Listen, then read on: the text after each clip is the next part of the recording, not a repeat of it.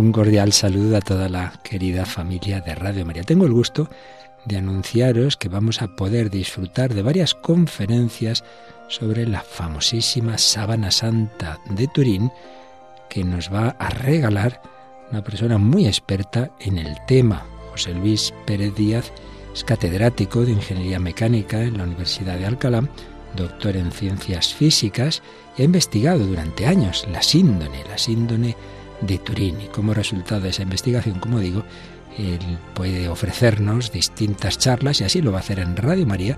Y esta es la primera de ellas, una primera conferencia que irá seguida de otras que poco a poco iremos emitiendo en diversos momentos en nuestra programación. Pues agradecemos mucho a José Luis Pérez Díaz el esfuerzo de estas grabaciones, de estas conferencias que hoy comenzamos.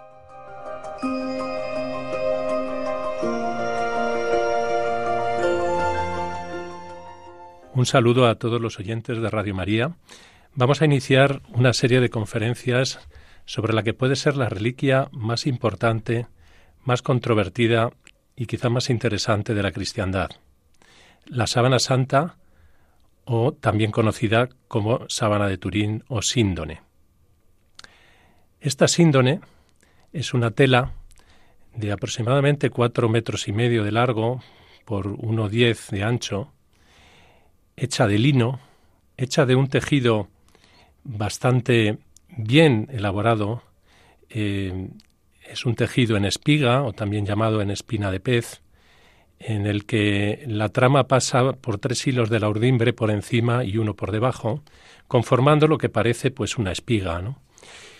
Eh, más o menos cada uno de los hilos de esta, este tejido tiene entre 80 y 150 fibras de lino prácticamente puro.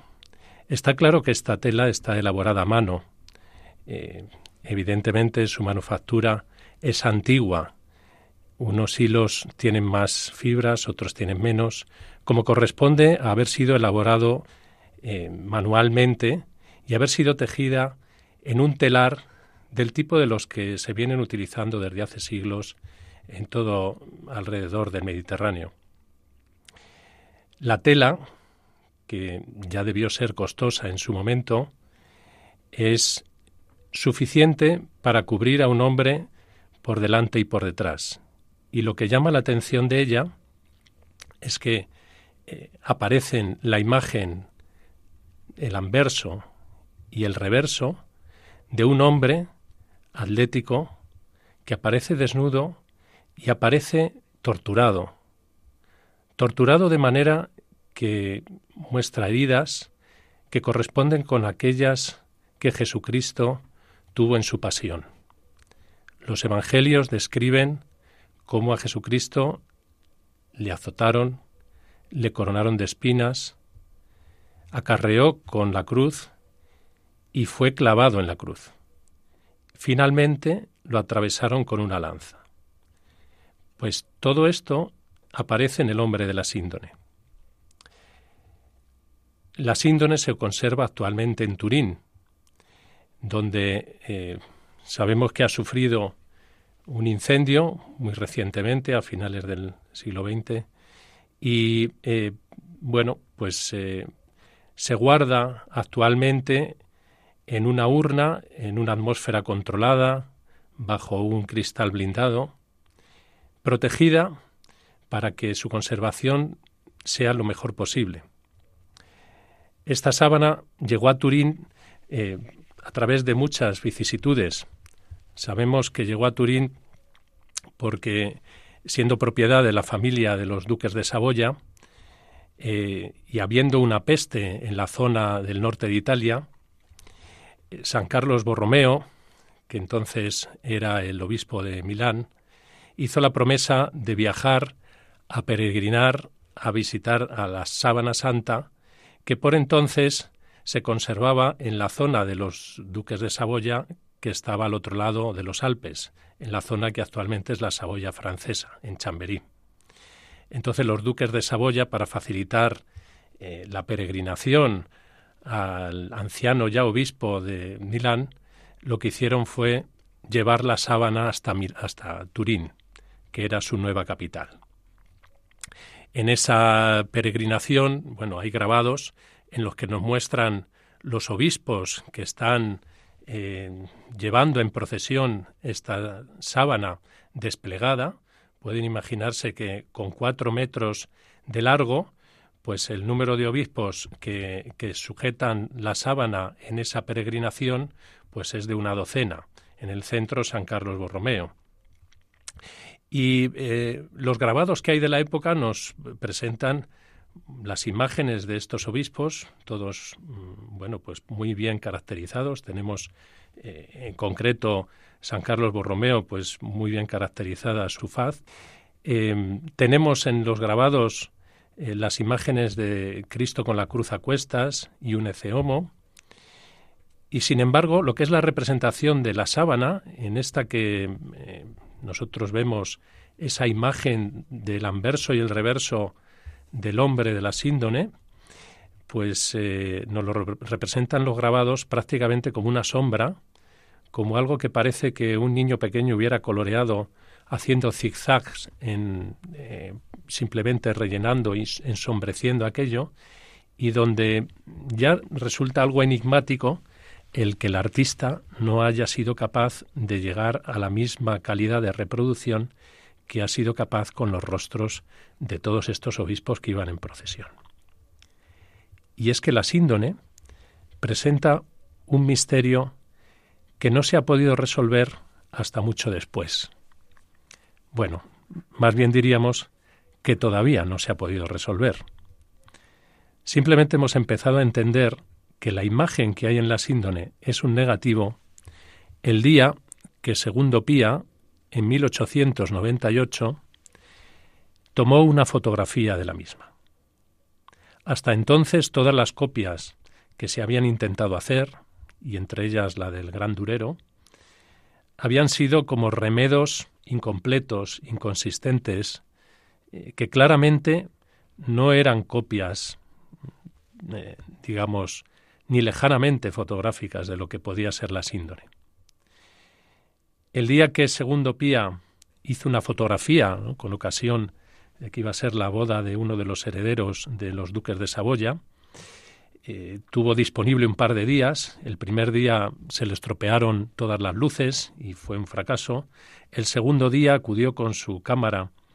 Eh, su cámara era una especie de caja de madera con un fuelle, con una lente eh, que tenía que destapar en exposiciones que él tenía que ir controlando y cronometrando para ver si eran correctas y que eh, exponían pues lo que era una placa de las tradicionales placas fotográficas del siglo XIX, unas, unas placas donde el cloruro de plata se ennegrecía según le daba la luz o no.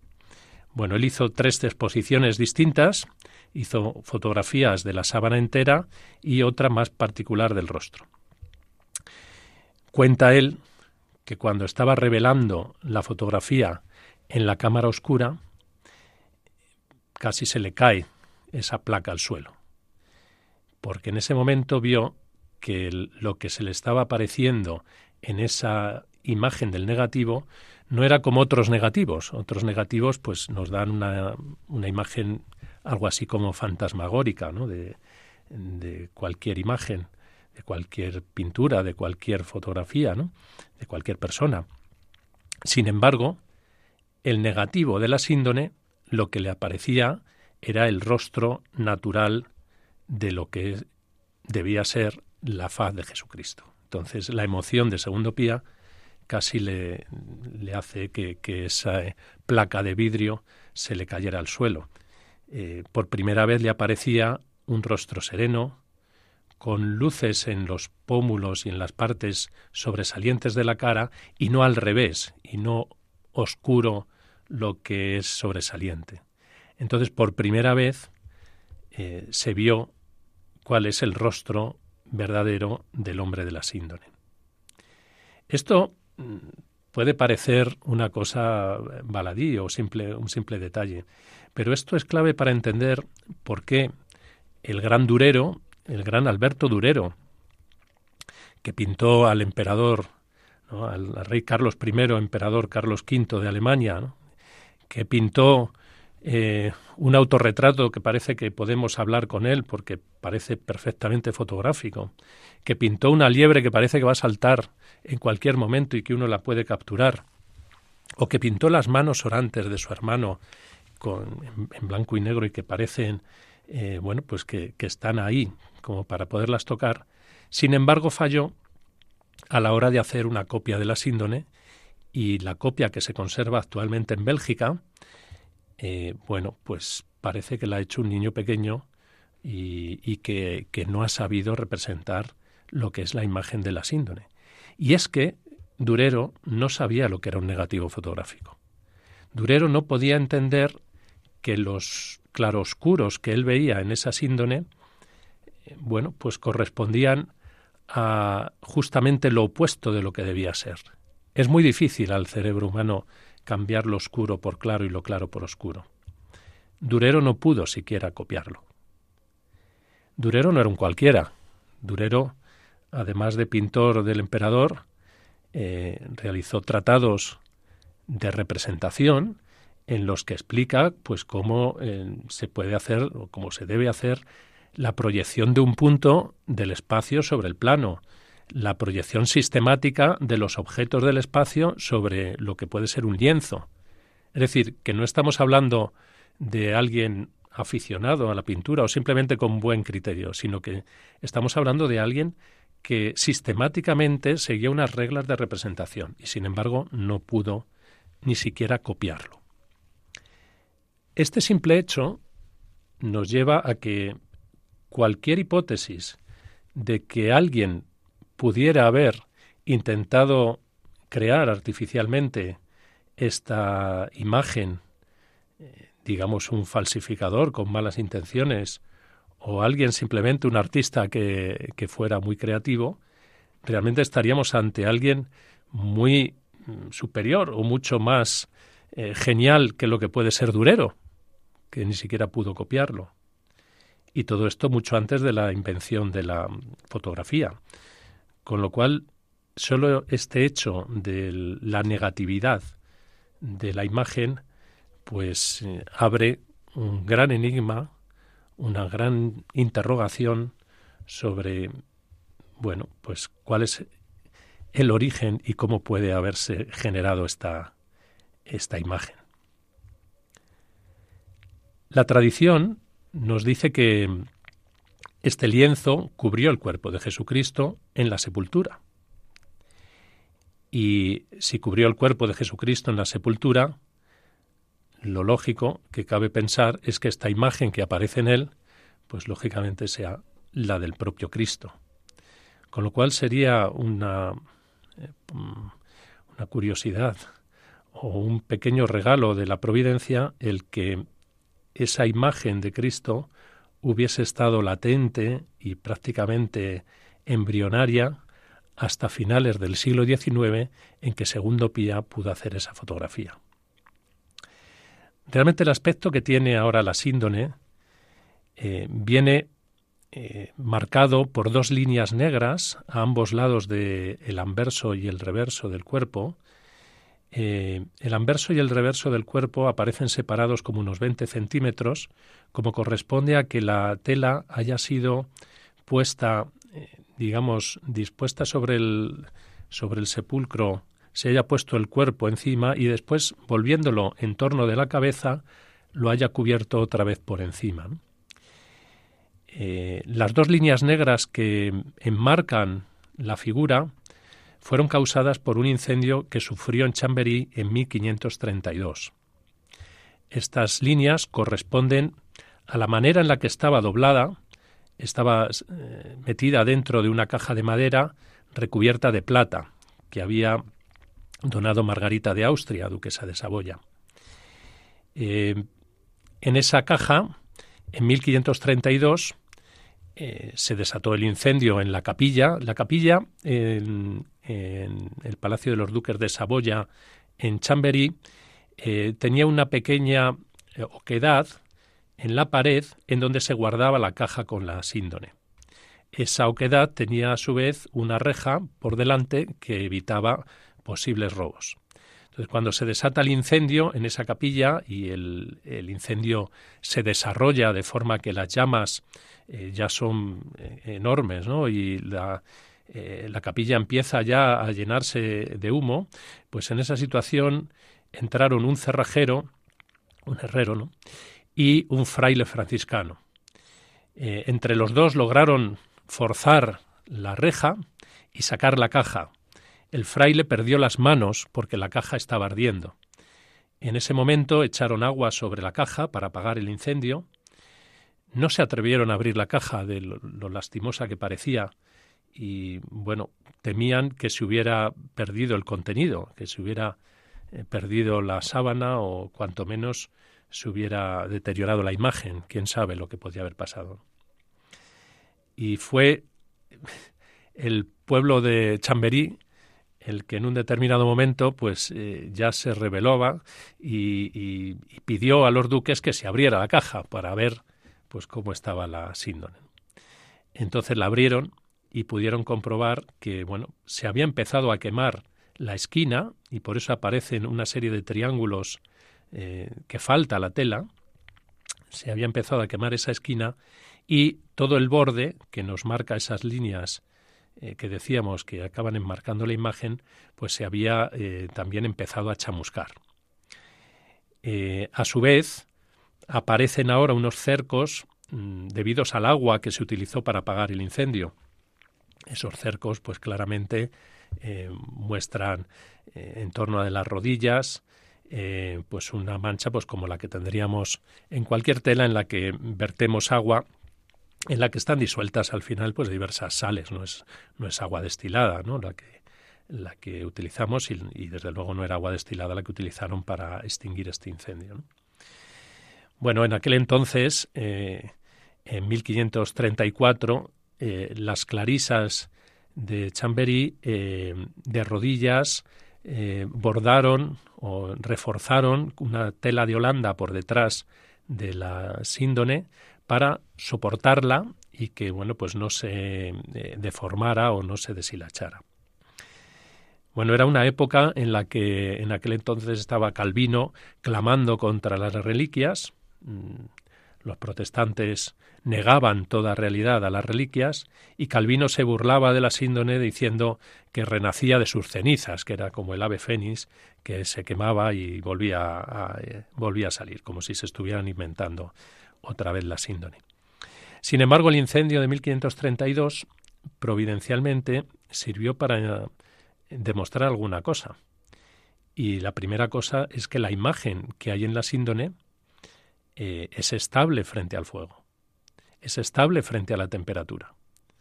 Es decir, eh, aunque yo caliente esa tela eh, a las temperaturas que debió estar sometidas en esa caja que ya estaba empezando a arder, y que sabemos que debió ser elevada porque llegó a fundirse plata y hay gotitas de plata en algunos puntos de la tela, por tanto mm, sabemos que por lo menos la parte exterior llegó al punto de fusión de la plata,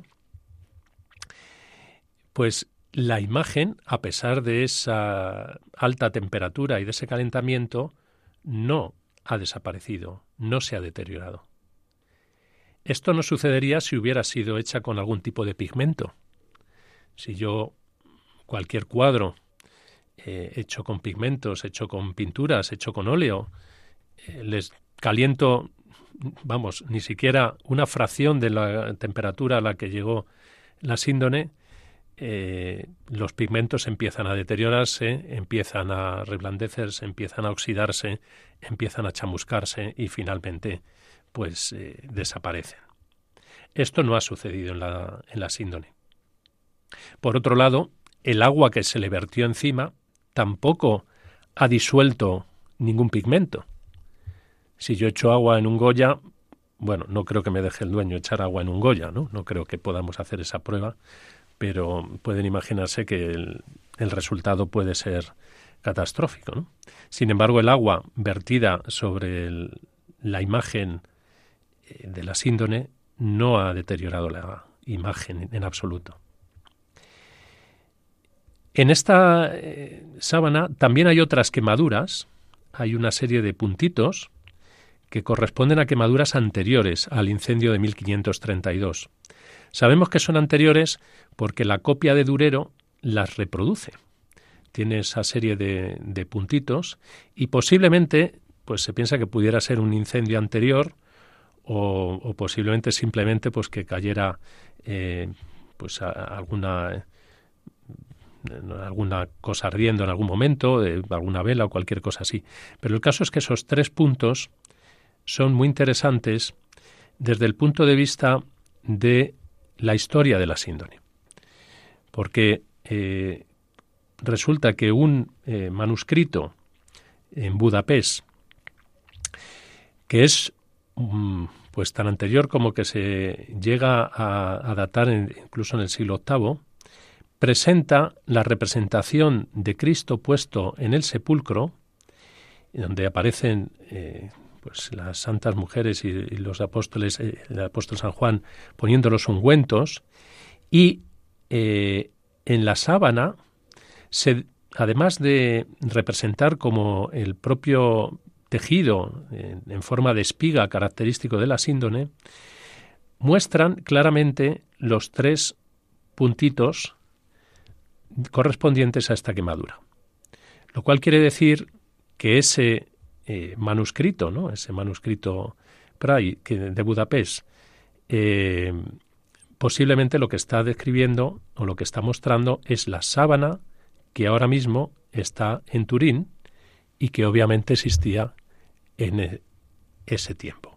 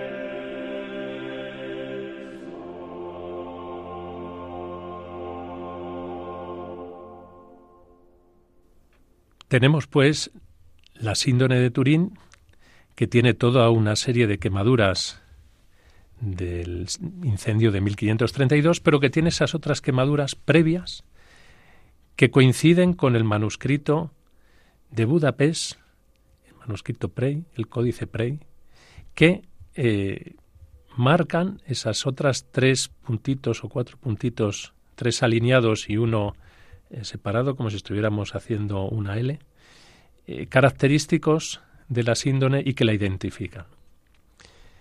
Bueno, veremos en otro episodio también cómo las marcas que corresponden a la cabeza, resulta que coinciden también con otra reliquia que se guarda en Oviedo, con el Santo Sudario de Oviedo. Pero esto lo trataremos más en otra conferencia posterior. Volviendo a la imagen, esta imagen de, del anverso y el reverso del hombre de la síndone eh, presenta eh, el hombre eh, parece que erguido, con las rodillas ligeramente flexionadas. Es un hombre de complexión atlética, un varón, con el pelo largo, se ve que tiene barba y bigote.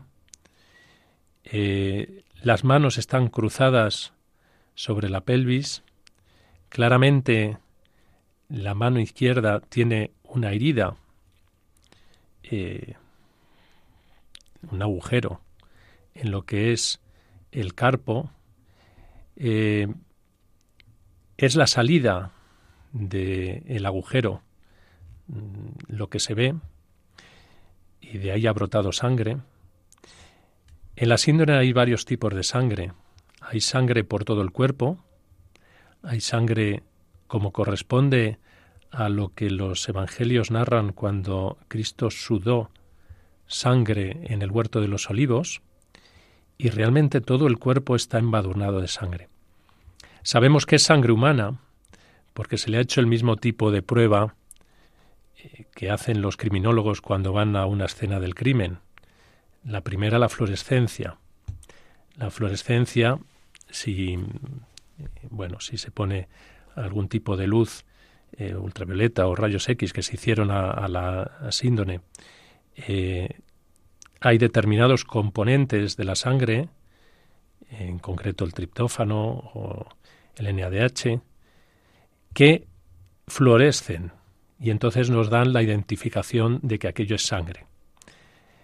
Esa sangre, cuando vemos la imagen hecha por fluorescencia, vemos que todo el cuerpo está embadurnado de sangre, como efectivamente como si hubiera sudado sangre. Vemos además heridas correspondientes a, flagelos, pero flagelos no a látigos como estamos acostumbrados a ver, eh, pues como fustas de películas del oeste, sino a, a, correas con pares de bolas o de pinchos en los extremos y están agrupados de manera que van esas parejas de heridas incisocontusas van en grupos de tres, por tanto produciendo seis, eh, digamos, punzonamientos y contusiones al tiempo, donde la sangre ahí ha brotado fresca y ha brotado eh, de manera muy cruenta, ¿no? Hay que imaginarse esos golpes, eh, bueno, pues dados con la velocidad que se puede conseguir cuando uno ondea o, hace girar un, un palo de, de aproximadamente 40 o 50 centímetros, al cual se le hubieran puesto unas correas pues de un metro de largo aproximadamente y que tuviesen en su extremo esos pares de pesos o de pinchos o de púas eh, que, que, desgarran la carne. Pues hay como 120 mm, golpes de estos cubriendo absolutamente todo el cuerpo, excepto una pequeña parte en torno del corazón, donde dicen los médicos que posiblemente un golpe de ese tipo hubiese podido resultar mortal. Eh, no queda una parte en el cuerpo que no haya sido castigada con ese eh, punzonamiento o ese arrancar la carne. En la mano que se ve aparece una herida con una sección cuadrada, con un clavo cuadrado que lo hubiera atravesado. la otra mano está cubierta por la primera. Y en los pies aparece uno de los pies completamente en la planta, en la eh, imagen que se ve el reverso, aparece la planta y aparece también taladrada por un clavo de similares características. El otro pie, sin embargo, está como más retorcido, como hubiese correspondido a una mm, crucifixión en la que se hubiese puesto un pie sobre el otro y eh, de alguna manera el, rigor mortis nos hubiese dejado un pie más retorcido que el otro y por tanto no en contacto con la síndone, con la sábana. Eh, de las heridas tanto de la mano como del pie se ve que brota sangre y brota sangre eh, abundantemente. Hay heridas también en la cabeza, en toda la cabeza, tanto en la parte anterior como en la parte posterior, aparecen heridas correspondientes a pinchos, correspondientes a lo que puede ser púas de espinos, y que serían como una corona de espinas, pero una corona en forma de casco, no una corona en forma de diadema o una corona en forma de aro, como acostumbramos a ver en, eh, digamos, coronando reyes en Europa, sino más bien como una corona eh, del tipo de los basileus que utilizaban en, en, Oriente, más bien como una mitra o como un, casco. Eh, de hecho, hay algún santo padre de la Iglesia que lo describe como un pileus, es decir, un gorro de los que llevaban un gorro frigio, ¿no? de estos eh, que, cubren la cabeza. Eh, las heridas de estas eh, púas han generado una herida en forma de épsilon o de 3, dependiendo si estamos viendo positivo o negativo, en la frente, porque corresponde con el punto donde punzona o donde ha perforado una vena sin embargo, los puntos donde han perforado arterias, la sangre brota mm, a chorro, brota en, un chorro más eh, recto. Esto corresponde exactamente con la anatomía de la cabeza y lo que nos está indicando es que esa sangre ha brotado estando la persona viva, porque si no, no habría brotado con presión la sangre arterial y, bueno, pues no habría tenido esa forma que estamos diciendo. Además hay una herida en el costado que se ve con una forma, digamos, eh, de una, una especie de elipse y que corresponde con lo que podría ser un lanzazo en el costado, en un espacio intercostal, y de forma que, teniendo en cuenta que la imagen es un negativo, pues estaría cubriendo, estaría, digamos, eh, perforando la parte derecha del costado de la persona. Eh, en esa herida lo que aparece es una sangre un poco distinta de la otra, es sangre en la que está mezclado eh, sangre más densa, como casi coagulada, y parte más clara, como suero, correspondiendo con la descripción que hace San Juan cuando dice que le perforaron el costado y al punto salió sangre y agua. Entonces, eh, de nuevo vemos una correspondencia con, las heridas eh, de la pasión de Cristo. Bien, esta herida, además, si nos fijamos en el anverso, pues hay un punto en la espalda la espalda está llena de las heridas de los flagelos, pero hay un punto en el que eh, la herida no es como el resto de los flagelos, sino que parece la salida de la lanza. Los romanos utilizaban el pilum. Los soldados romanos eh, entrenaban para dar golpes de pilum. El pilum era la lanza que, mm, eh, bueno, junto con su escudo, era el armamento básico del legionario romano. Podemos imaginar la legión en la que iban los soldados uno junto a otro, que iban protegiéndose con sus escudos, todos hemos visto películas en las que salen la formación de tortuga y estas cosas, bueno, pues ellos con la lanza estaban entrenados a alcanzar el costado derecho del oponente, del, del, enemigo que tuvieran enfrente, que es el que va descubierto, el que no lleva escudo. Y de hecho hay una estatua, hay una escultura que se conserva en Roma, que es el galo herido, eh, en el que eh, aparece un galo eh, con su está caracterizado porque aparece combatiendo desnudo con un una especie de aro en torno del cuello y con los rasgos característicos del galo, y aparece herido exactamente igual que el hombre de la síndone, con un lanzazo intercostal directo al corazón. Claro, esa lanzada atravesaba el corazón y, bueno, pues en el caso del hombre de la síndone salía por la espalda.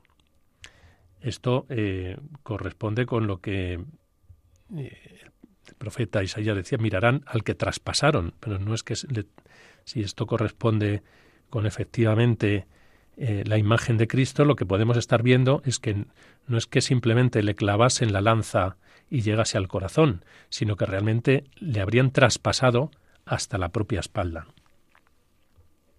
La tortura que se ve en el hombre de la síndone es superior a la que ningún artista ha podido representar en ningún cuadro.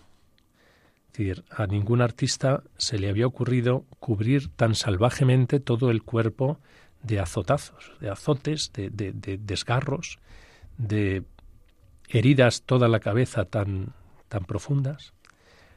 A ningún artista se le había ocurrido embadurnar el cuerpo entero de sangre, de ese sudor de sangre.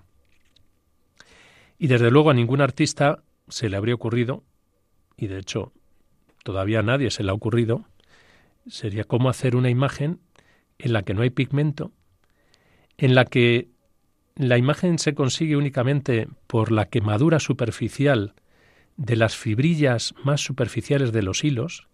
Decíamos que hay un centenar de fibras en cada uno de los hilos del tejido, pues únicamente la parte más superficial de esas fibras es la que queda oscurecida. Si yo pongo una luz por detrás, como se hizo eh, por primera vez en el grupo el STURP, el, grupo que investigó la síndone en el año 76, el, la imagen que uno ve si ilumina por detrás es únicamente la de la sangre. La imagen, lo que es la propia imagen del hombre, desaparece, porque la luz eh, traspasa el tejido y esa quemadura superficial pues no se ve. Sin embargo, la sangre sí aparece, la sangre sí se ve porque sí que establece una barrera opaca al paso de esa luz si nosotros iluminamos con, con ultravioleta con, o, lo examinamos con otras frecuencias, la imagen, eh, bueno, pues tampoco se observa, se observa la fluorescencia de la sangre, pero no aparece ningún tipo de pincelada, no aparece ningún tipo de trazado. Esta es una propiedad única. Esto ninguna eh, pintura eh, podría pasar esa prueba. Es decir, si nosotros vemos cualquier obra de arte, el artista siempre tiene unas, mm, eh, digamos, unos brochazos, tiene una dirección preferida, una dirección predilecta de ir eh, pintando, de ir trazando. Eso habría aparecido. Si se hace un análisis, un filtrado de Fourier, esto es una herramienta matemática que lo que hace es analizar si hay una frecuencia o un patrón en el trazado de esa, de esa imagen, eh, bueno, pues no aparece una direccionalidad. Nos dice que todas las direcciones son iguales. Eh, bien, esto solamente puede ser compatible con que esa imagen no la haya hecho una mano humana, no la haya pintado una mano humana. En la sábana encontramos también otro tipo de restos. Encontramos restos de tierra, sobre todo en las rodillas, en el pie, en la nariz. Esta tierra analizada, pues se ha visto que corresponde a aragonito, que es un mineral bueno, particularmente rico en estroncio y hierro, y que es muy abundante en la zona de Jerusalén. Eh, se encuentra también en la síndone y se han encontrado tanto en los años 70 como en la restauración que se hizo a principios del siglo XXI, que se aspiró eh, con un aspirador y se recolectaron eh, las partículas que había allí, pues se han encontrado partículas de mirra, se han encontrado células de madera, se han encontrado células de madera en la zona de la nuca, donde parece que ha, habido una fricción. Se han encontrado células correspondientes a tejido epitelial, además esto de piel de varón. los hombres y las mujeres tenemos la piel de distinto grosor y de distinto grosor en distintas partes del cuerpo. Y bueno, pues en la zona de la espalda es especialmente más gruesa en los varones. Además, también se ha encontrado tejido muscular, células de tejido muscular. Se han encontrado pólenes. La historia de la identificación de los pólenes es apasionante, porque eh, Max Frey, que era un criminólogo suizo, eh, que bueno, pues eh, además profesor en la Universidad de Zurich y mm, profesor en otras universidades alemanas, eh, bueno, llegó a ser muy notorio porque gracias al estudio de pólenes, Max Frey eh, pues llegó a dilucidar el asesinato de nada menos que de, un alto cargo de Naciones Unidas. Y bueno, pues encontrando los pólenes que había en el barro de los zapatos de un cadáver que se encontró eh, sumergido en el fondo de un río, pues resulta que, que él pudo determinar dónde había estado y, bueno, pues así con otros muchos casos. Bueno, pues Max Frey en la síndone eh, aplicó eh, unas cintas eh, de celo, unas cintas adhesivas. el procedimiento era muy simple porque simplemente aplicaba el, papel adhesivo sobre la síndone y luego lo doblaba de manera que queda ahí garantizado que lo que ha tomado es corresponde a ese punto de, eh, de la tela. No, mm, no se puede contaminar después porque la propia cinta queda plegada sobre sí mismo. Bueno, pues encontró especies que correspondían a todo un recorrido, eh, bueno, pues que habría podido pasar desde luego por, por la zona de, de Lirey en Francia, que es donde primero apareció en, el siglo XIV, eh, la zona de Turín, la zona de, de Chamberí, pero también aparecen pólenes de Constantinopla, aparecen pólenes de Turquía y de eh, Palestina y aparecen pues pólenes muy característicos de especies salofitas específicamente endémicas del Mar Muerto y la zona de Jerusalén.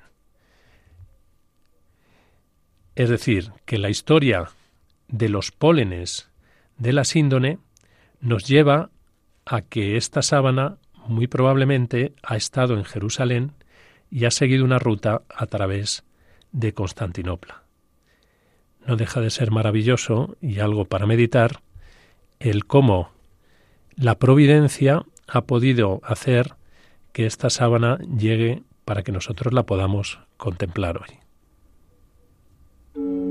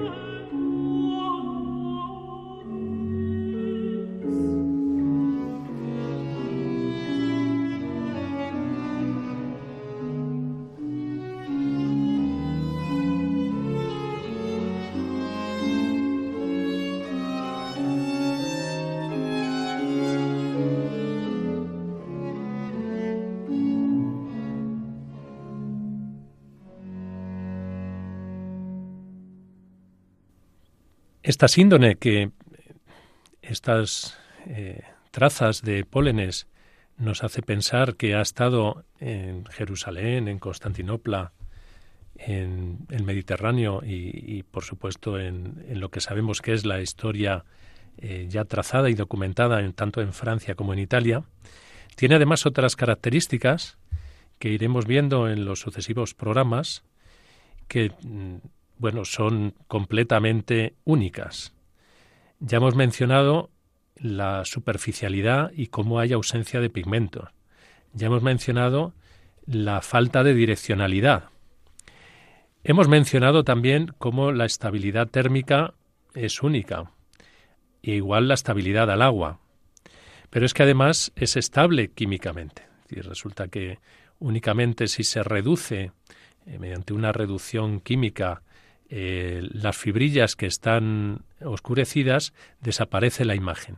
Pero cualquier otro tipo de, ácido o de oxidante no eh, hace desaparecer la imagen. Pero hay otras propiedades que desde luego no tienen ninguna otra imagen, como son la tridimensionalidad, la negatividad y que simultáneamente haya detalles incluso microscópicos y que la imagen no se vea sino solo si estamos a unos tres o cuatro metros de distancia. Esto hace que la hipótesis de que alguien pudiera haber falsificado o preparado en el siglo XIII esta imagen, pues realmente requeriría eh, la existencia de un falsificador genial dotado de, de métodos técnicos y científicos de los que no disponemos todavía y que además tenía un conocimiento perfecto de eh, los procedimientos eh, de ejecución romanos, etcétera, etcétera. Bueno, en sucesivos eh, programas iremos viendo más detalles sobre la historia, sobre cómo esta síndone ha influido en, en todas las episodios, de todos los episodios históricos y, en todas las culturas, porque realmente ha tenido mucha más influencia de lo que podemos pensar.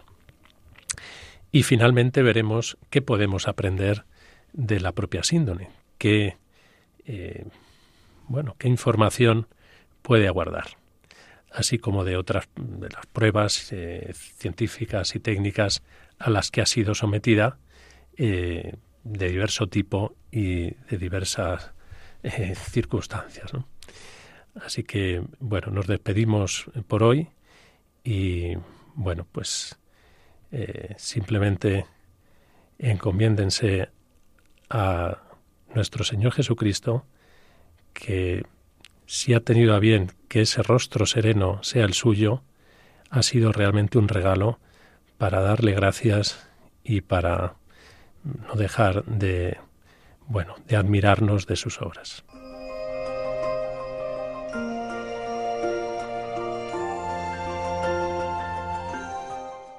Acaban de escuchar esta primera conferencia sobre la sábana santa, impartida por José Luis Pérez Díaz, catedrático de Ingeniería Mecánica de la Universidad de Alcalá, doctor en Ciencias Físicas e investigador en la síndone.